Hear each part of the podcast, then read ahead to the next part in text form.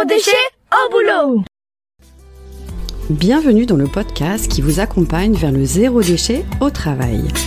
Vous êtes sensible à prendre soin de la planète, œuvrer pour diminuer les déchets à la maison, mais au travail, c'est le désastre. Gâchis de papier, d'emballage, indifférence des collègues, vous vous sentez démuni face à l'ampleur de la tâche.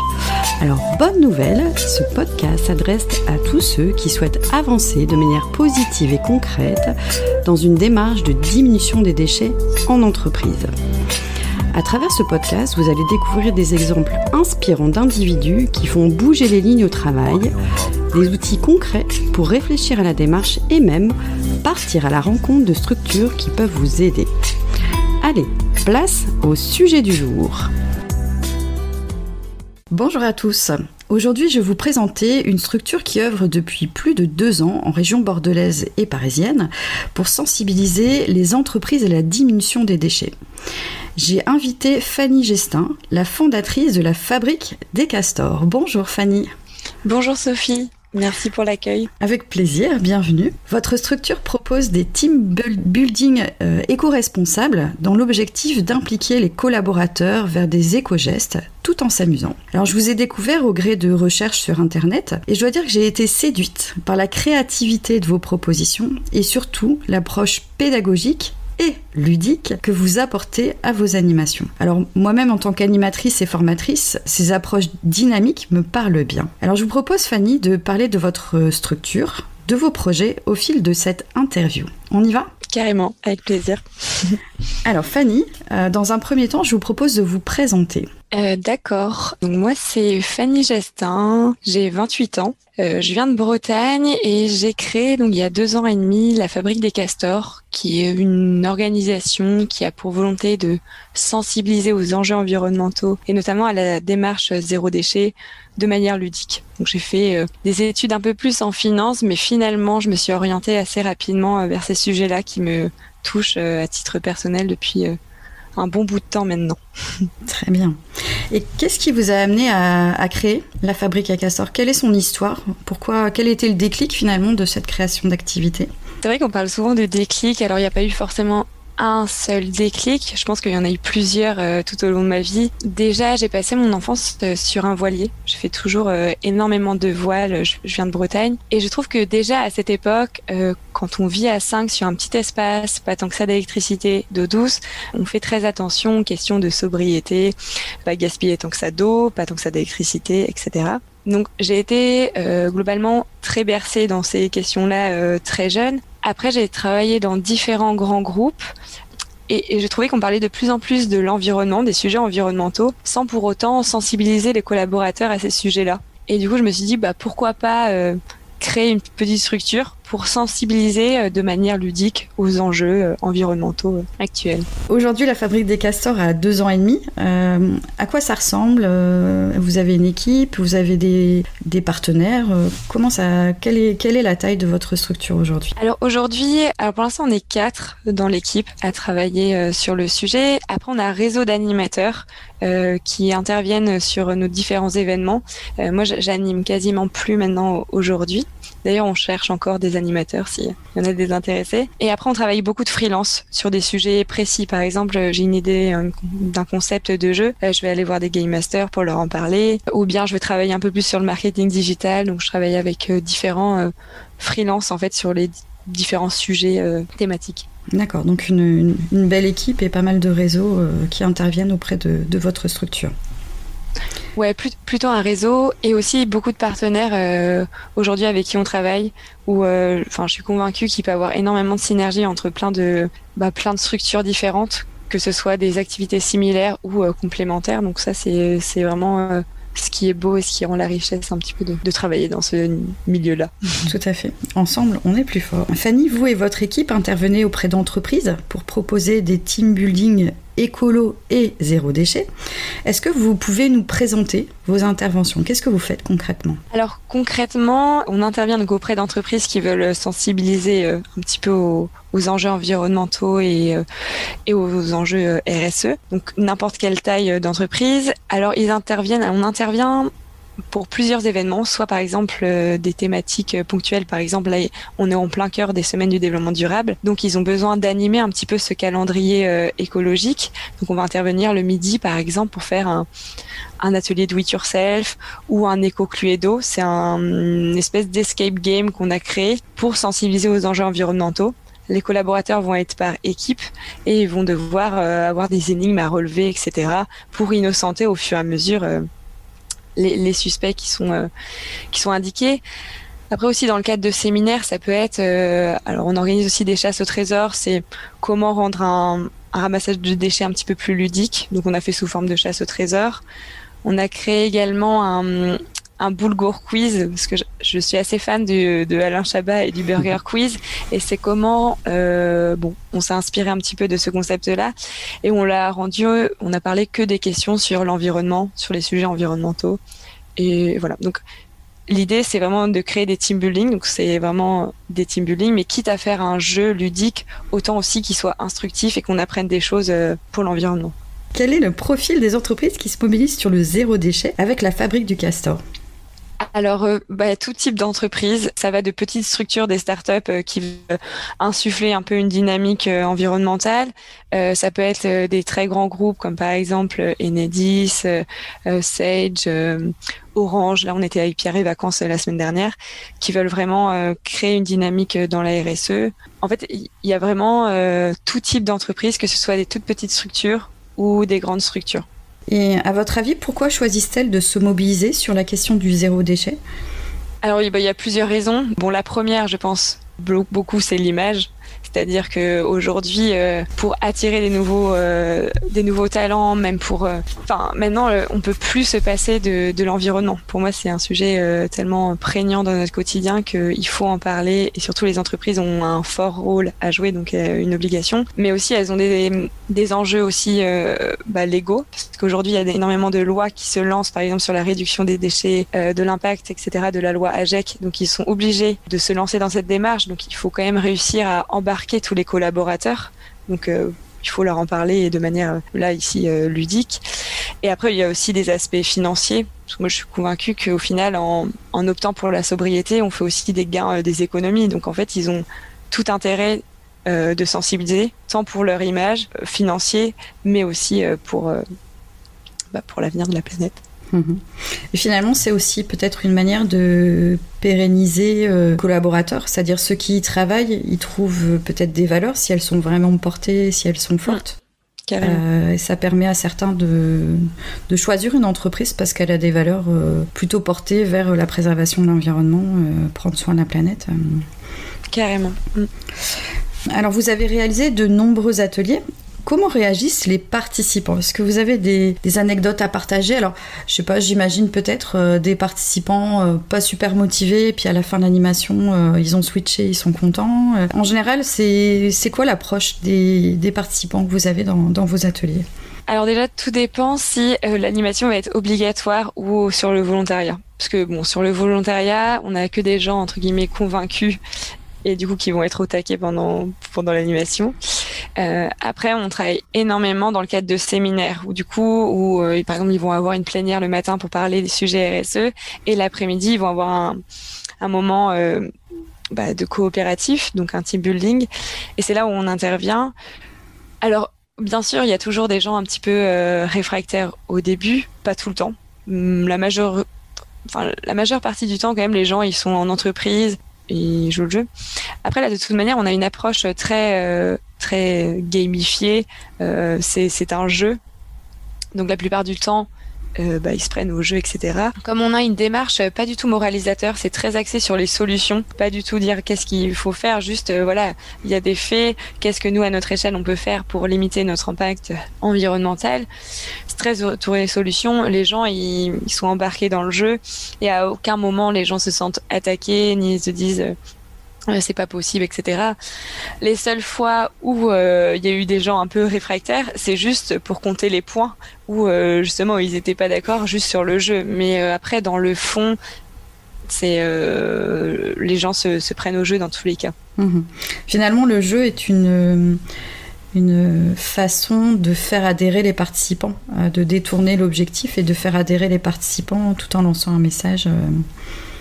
Carrément. Bah ça, je suis convaincue que du coup euh, le jeu permet justement ouais de lancer un message de manière un petit peu plus subtile. Après, je garantis pas qu'ils vont retenir tout pendant le tippling parce que ça reste quand même un, jeu.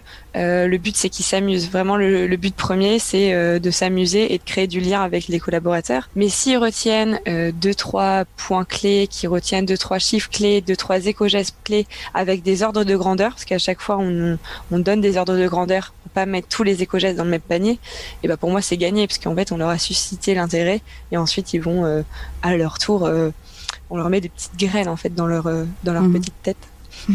Et a priori, est-ce que vous pensez que les salariés sont sensibles aux questions des éco-gestes ou en général c'est plutôt frileux sur ces sujets-là? Moi je trouve qu'ils sont très très réceptifs. Peut-être encore plus même depuis la rentrée là, avec l'été qu'on a passé.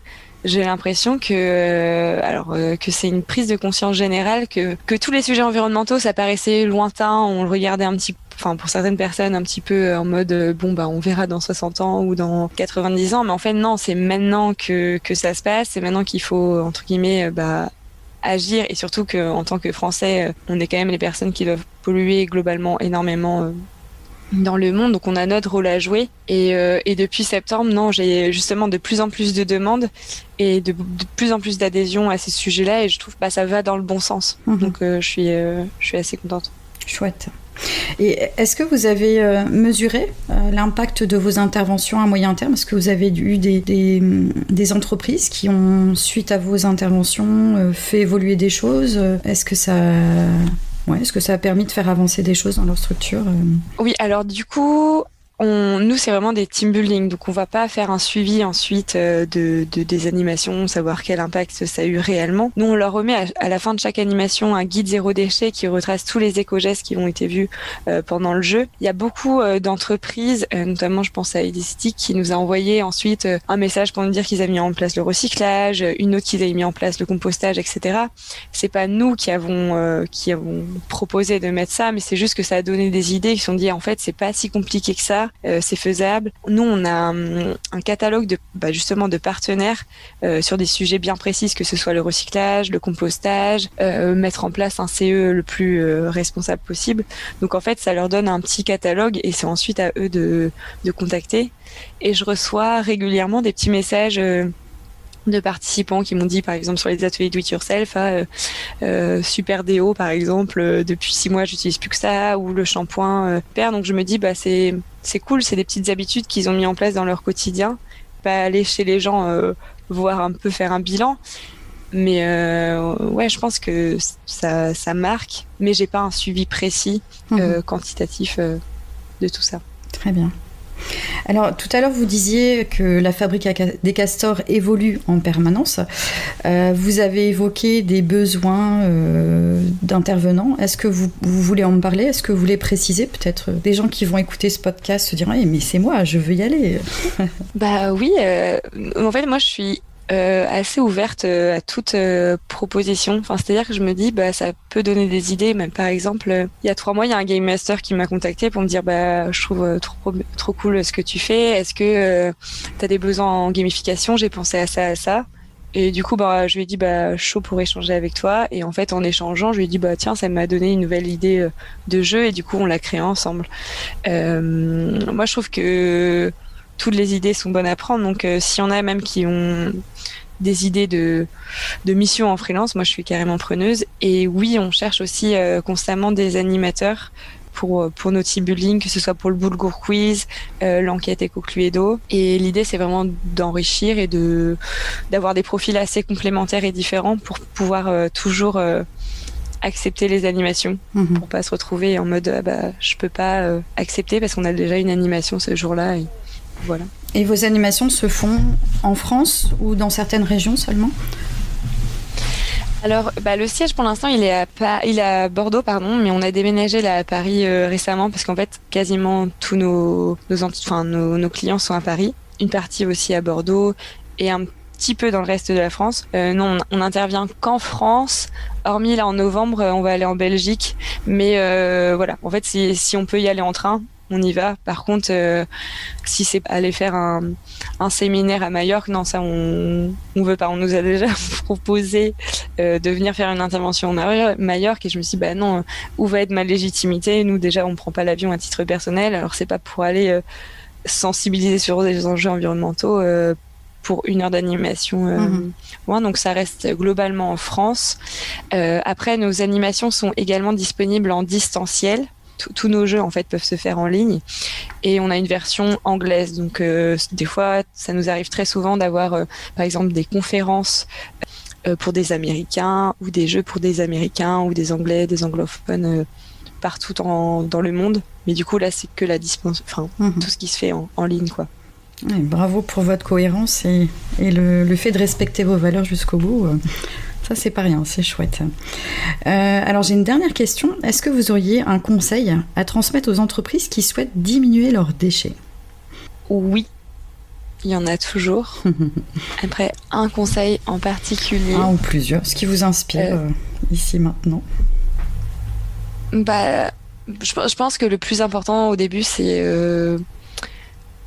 S'ils sont pas convaincus, en fait, ça va dépendre de leur euh, degré de sensibilisation.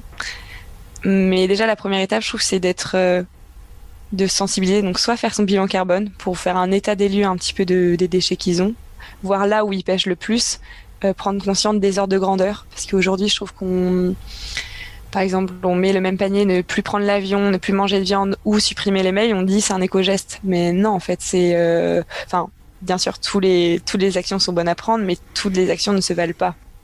Euh, il y a quand même euh, un ordre de grandeur à avoir en, tête, je trouve c'est important. Donc faire son bilan carbone, se renseigner et pourquoi pas euh, embarquer les collaborateurs en commençant par une fresque du climat, parce que je trouve que la fresque du climat fait vraiment un état des lieux de la situation. Elle permet de parler du passé jusqu'à pour comprendre le présent et ensuite embarquer les collaborateurs en faisant des team building plus sur les solutions vers l'après comme avec nous par exemple. Mhm. Et après, ouais, c'est plus faire un état des lieux et de se dire, bon, bah là où on pêche le plus, et ensuite euh, de mettre en place, je veux pas dire euh, de mettre en place le recyclage ou mettre en place un compostage, ça dépend vraiment des besoins de l'entreprise et, et de ses spécificités, je pense. Mhm. Alors pour la fraise du climat, pour ceux qui ne le connaissent pas, euh, ça fait l'objet d'un épisode de podcast avec une euh, animatrice fresque qui est intervenue pour présenter euh, le format. N'hésitez pas à aller découvrir ce format qui est vraiment hyper intéressant. Pas toujours accessible, je trouve.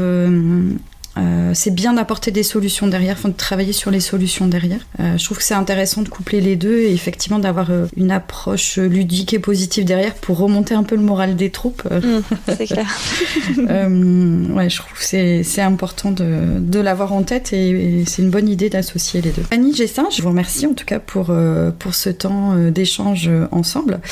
je vous souhaite de démultiplier largement vos interventions nécessaires et utile pour la planète. Merci Sophie. Merci à vous. Alors, euh, chers auditeurs, si vous voulez découvrir les propositions de la Fabrique des Castors, rendez-vous sur le site lafabriquedescastors.com. Au plaisir. Merci à vous. Bonne journée. Bonne journée. Merci pour votre écoute. Retrouvez un nouvel épisode chaque mardi dès 7h du matin. Et si vous voulez suivre les publications du podcast Zéro déchet au boulot, inscrivez-vous à la newsletter et vous recevrez dans votre boîte mail l'accès à chaque nouvel épisode. Vous retrouverez le lien dans le descriptif. Je suis Sophie Free. Dans la vie, je travaille pour sensibiliser au développement durable et je parle notamment du zéro déchet. Pour cela, je propose des ateliers, des conférences, des formations professionnalisantes, un blog, Sophie Naturel, et je suis aussi auteur de livres sur le sujet. Retrouvez toutes mes informations sur le site sophie-o-naturel.fr. Au plaisir